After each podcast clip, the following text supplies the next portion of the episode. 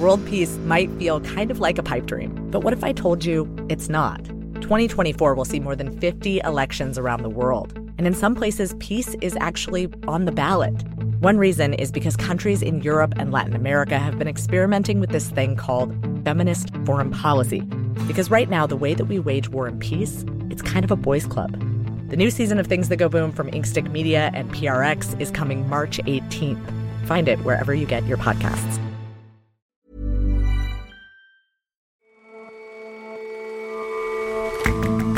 Hello and welcome to The Intelligence from The Economist. In London, I'm Jason Palmer.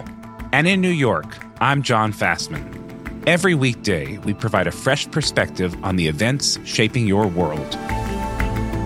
In the wake of deadly gang violence in El Salvador, President Nayib Bukele has instituted a state of emergency and rounded up nearly 20,000 people. We discover why that heavy hand is unlikely to stop future rounds of violence. And it's the perennial question asked by environmental activists How do you get voters to accept a bit of pain today to stave off calamity in future? New research suggests that at least in rich countries with cool climates, hot, dry weather can be pretty persuasive all on its own. But first,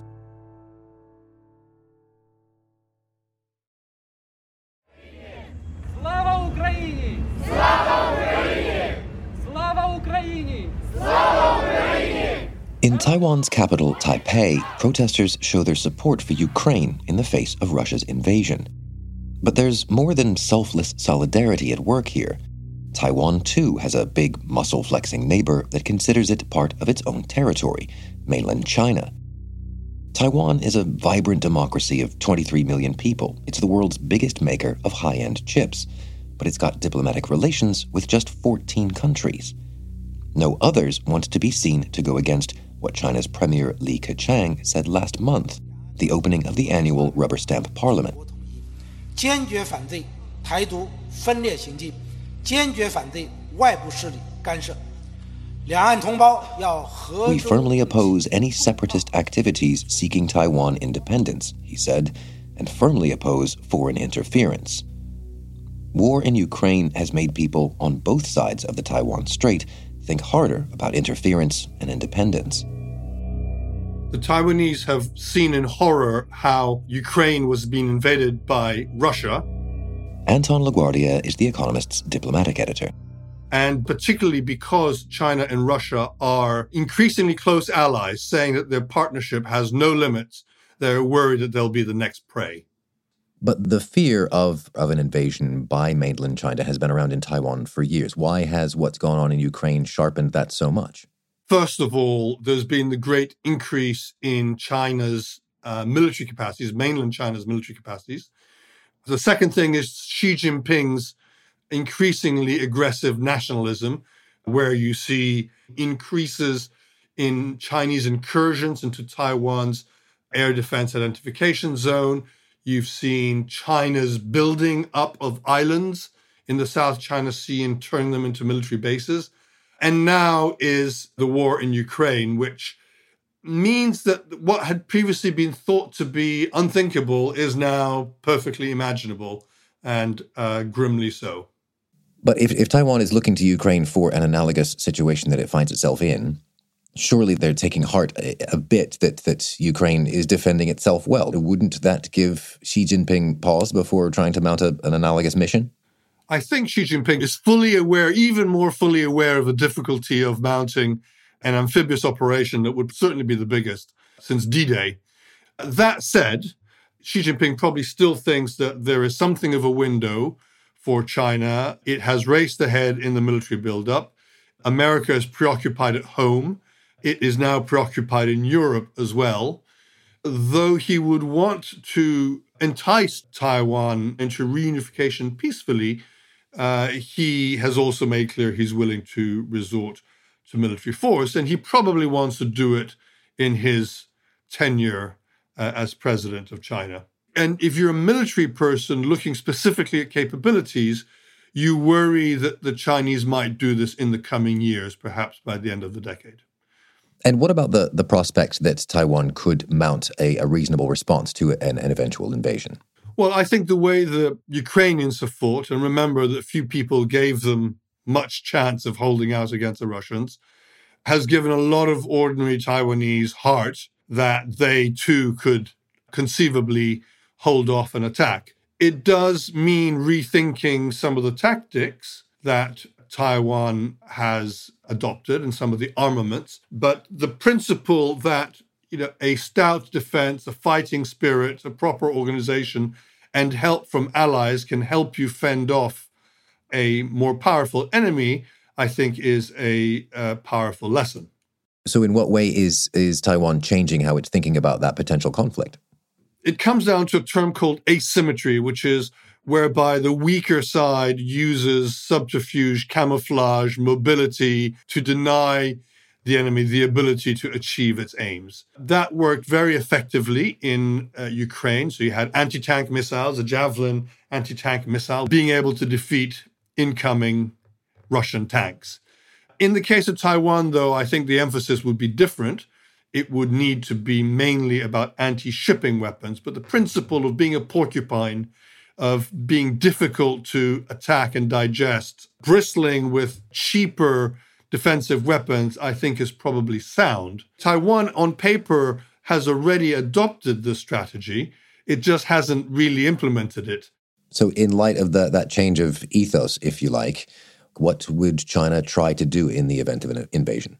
It would do more of the sorts of things that it has been practicing but probably try to do them faster. The things that China has been practicing are missile barrages that could disable a lot of Taiwan's facilities, at least the big infrastructure, airfields and ports. It has been practicing blockades and it has been practicing a full scale amphibious assault.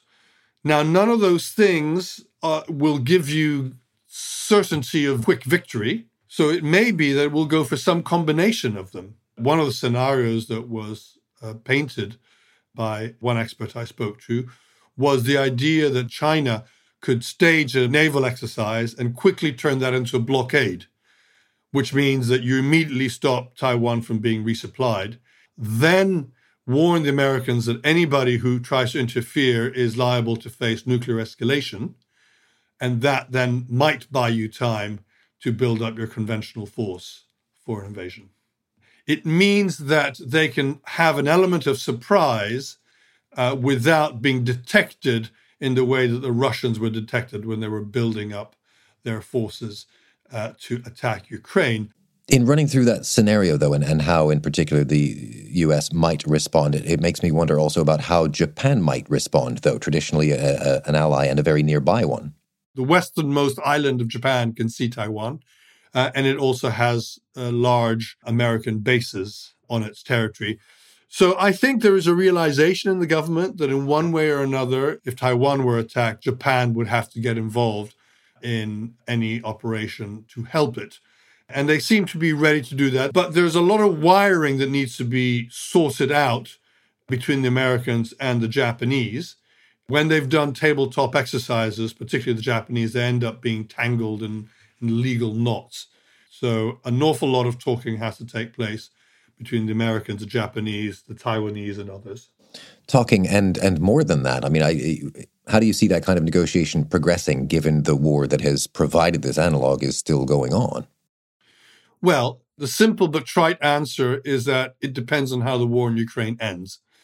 The second point is that it points to a need probably to stockpile weapons in Taiwan. That's mainly for the Americans to do, very difficult for the Japanese to do that, but also to stockpile weapons in Japan, possibly. And they have to think very carefully about how they would be able to get in to help Taiwan, given that the Chinese would probably have air superiority, would have a lot of ships, and have the ability with these long range missiles to target ships in movement, uh, even deep in the Pacific. So it is a conundrum that they need to plan for very carefully. Anton, thanks very much for joining us. Thank you. Nice to talk to you.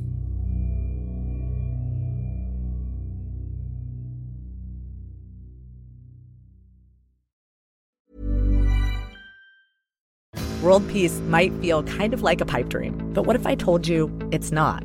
2024 will see more than 50 elections around the world. And in some places, peace is actually on the ballot. One reason is because countries in Europe and Latin America have been experimenting with this thing called feminist foreign policy. Because right now, the way that we wage war and peace, it's kind of a boys' club.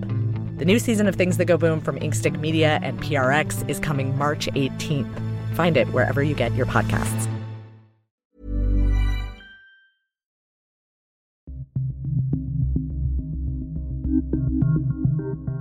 In response to a string of brutal deaths at the hands of gangs in El Salvador, the young and increasingly autocratic president Nayib Bukele responded with characteristic force. Por ahí andan rumores que quieren empezarse a vengar de la gente honrada. There are rumors that gang members want to take revenge on honest, random people, he said last month. Hagan eso y no va a haber un tiempo de comida en las cárceles. If they do that, he said, there won't be food in jail. Seguro por Dios que no comen un arroz. I swear to God, they won't eat a grain of rice. As Mr. Bukele carries out a highly visible campaign against the gangs, those jails are filling up.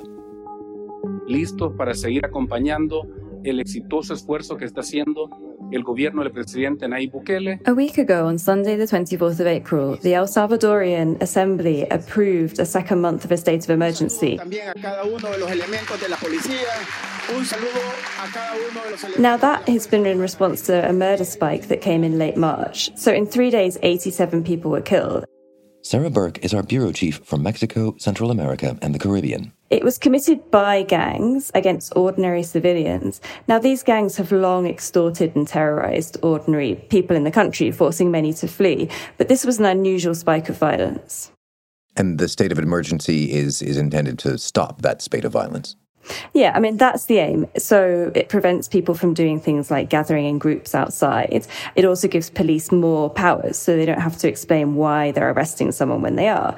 And so this has helped the police arrest over 19,000 people in just over a month.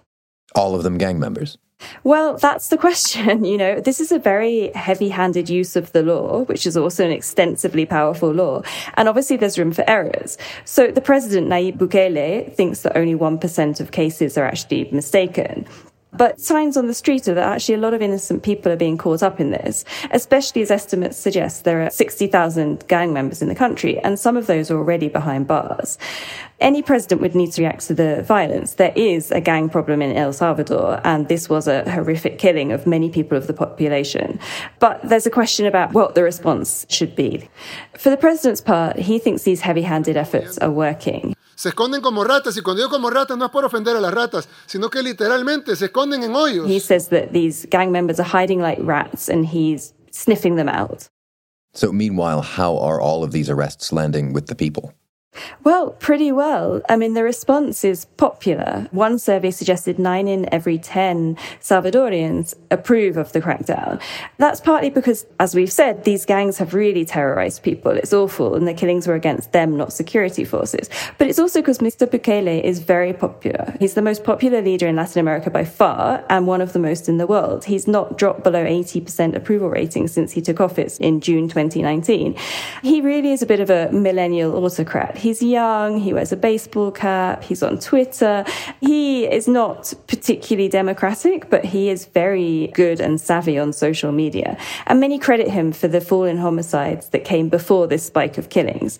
Murders plummeted from a peak of 103 per 100,000 of the population in 2015 to just 17.6 last year. I mean, that trend started well before he took power, but the credit has gone to him.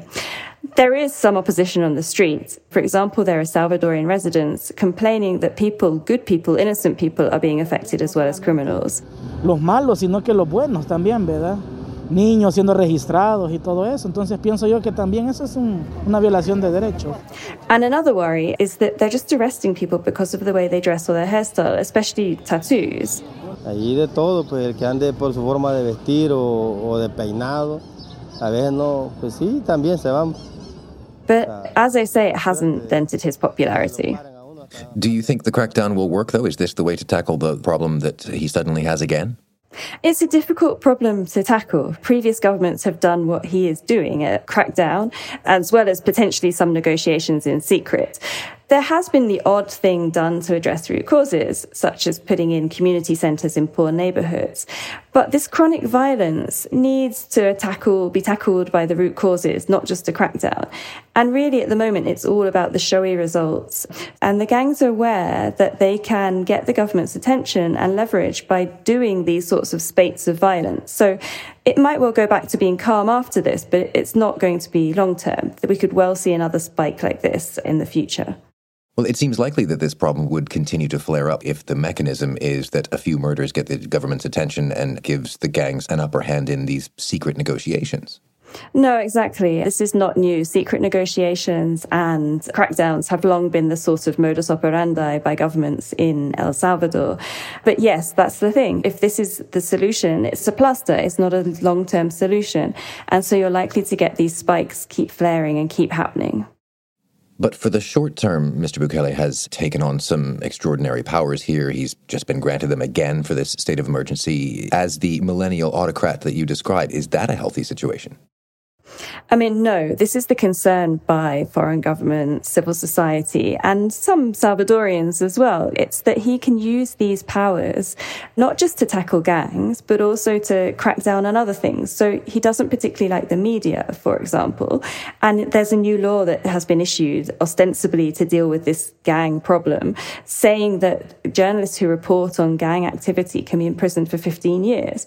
There's also this pattern of a lack of transparency. So Salvadorians don't know what's happening in terms of negotiations between the gangs and the government. The government denies it, but there's a lot of evidence that this has been going on. And so, yes, the worry is that Mr. Bukele, who does not seem to be particularly worried about the nice trappings of democracy, will use this response and the powers as a way to simply gain more control over the country. Thanks very much for joining us, Sarah. Thanks, Jason.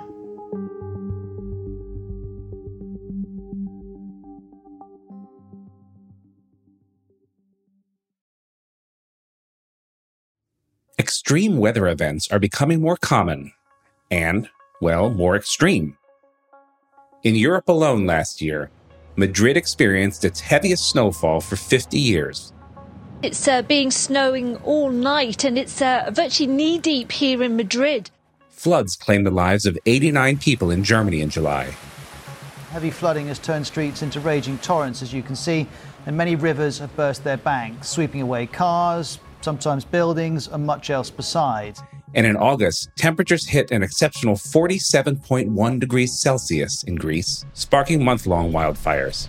Flames are tearing through the Greek island of Evia as temperatures hit nearly 113 degrees, putting the country at risk for more fires. It might be assumed that the more people feel the effects of climate change, the more likely they are to vote for candidates running to address it. New research has put that assumption to the test.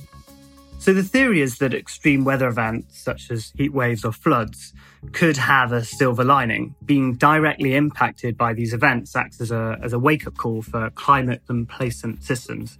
So it causes them to become more concerned about the environment. James Fransham is a data journalist with The Economist. And, and that is the basis of a recent paper by Roman Hoffmann, Raya Muttarak, and Jonas Peisker of the IIASA, a think tank in Austria, along with Piero Stanig of Bocconi University in Italy. And the researchers do find a link, but it only shows up in rich countries that are not yet accustomed to severe heat. So let's talk about the research first. How did they go about doing it? What did they test? So, firstly, they gathered a lot of data from 28 European countries. Firstly, on, on weather events across different measures of extreme heat and cold, and also floods, droughts, and, and wildfires. And then at the same time, they gather data on environmental concern as measured by a long standing representative EU survey. And then finally, they looked at the share of people voting for Green parties in EU parliamentary elections between 1994 and 2019. And these elections, they take place every five years. And when they looked at those elections, what did they find? So they found that people who have been directly impacted by extreme weather, particularly heat waves, they have become increasingly concerned about the climate. And, and in other words, the greater the number of unseasonably warm days, and that's when compared with the 30 year average to the year 2000, that caused Green Party's vote share to increase at European elections. The rise isn't enormous, John, but it does have an, an impact. And, and that impact was also present, although to a lesser extent, for hot weather and for wildfires too. And so, hot weather, wildfires, dry weather seems to act as a wake up call for people. What about other types of weather events? Yeah, well, that's where it gets uh, a little bit nuanced. So the authors looked at, at cold weather and, and wet weather floods and so on too. And they found that cold snaps do appear to help green parties, but um, much less than, than hot periods, about 0.3 percentage points on that kind of standard deviation measure. And extremely wet periods, so floods, they typically have little effect on raising Green parties vote share. And that may be because the author suggests that whilst we tend to know climate change also as global warming, which it is, it's the global warming of, of the world, but it is also causing extremely variable weather but people may not necessarily associate floods with climate change and global warming. And um, that is actually echoed by a study in America that found that hot and dry days increased survey respondents' propensity to say that they believed in anthropogenic climate change, but floods and low temperatures did not. And you said earlier that this research concentrated on, on rich and usually cool weather countries. Why is this? How did the researchers explain this? Well, the study, because it looked at local administrative levels in, in the EU, so about 1,200 different regions in total, the researchers were able to split up these regions into, into different climates. So hot, cold and temperate, like Britain is. And they found that the impact of, of extreme weather, extreme heat, was weakest in hot climates. And that is likely because these people are already used to hot weather. So when it gets particularly hot in the summer, they're kind of they're kind of already used to it. And also, secondly, that they have the kind of mitigation techniques already. So for example, buildings are adapted, they have tiles rather than carpet in the homes. And you know, as a, as a New Yorker yourself, you'll appreciate the, the benefits of good air conditioning. So hot weather is far less noticeable if you've got good AC. And then finally, I'd say that, that income plays a role too. So that they found in the richer parts of the EU, such as Brussels, votes for Green parties do tend to surge following high temperatures. But that they didn't find actually an, an, increase in, in poorer areas of the EU, such as Western Bulgaria, where Green parties are uncompetitive regardless of, of the kind of recent extreme weather that they may well have been experiencing. And I think, you know, what I'd say is that for families kind of struggling to put bread on the table, worrying about the, the fate of the planet in, you know, decades in the future may seem like one luxury too far. All right, James, thanks so much for joining us today. My pleasure, John.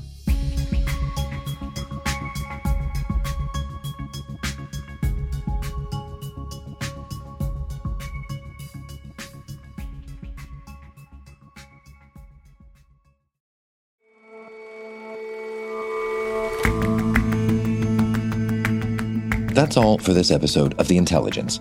Let us know what you think of the show. You can get in touch at podcasts at economist.com. And you can subscribe to The Economist at economist.com slash intelligence offer. The link is in the show notes. We'll see you back here tomorrow.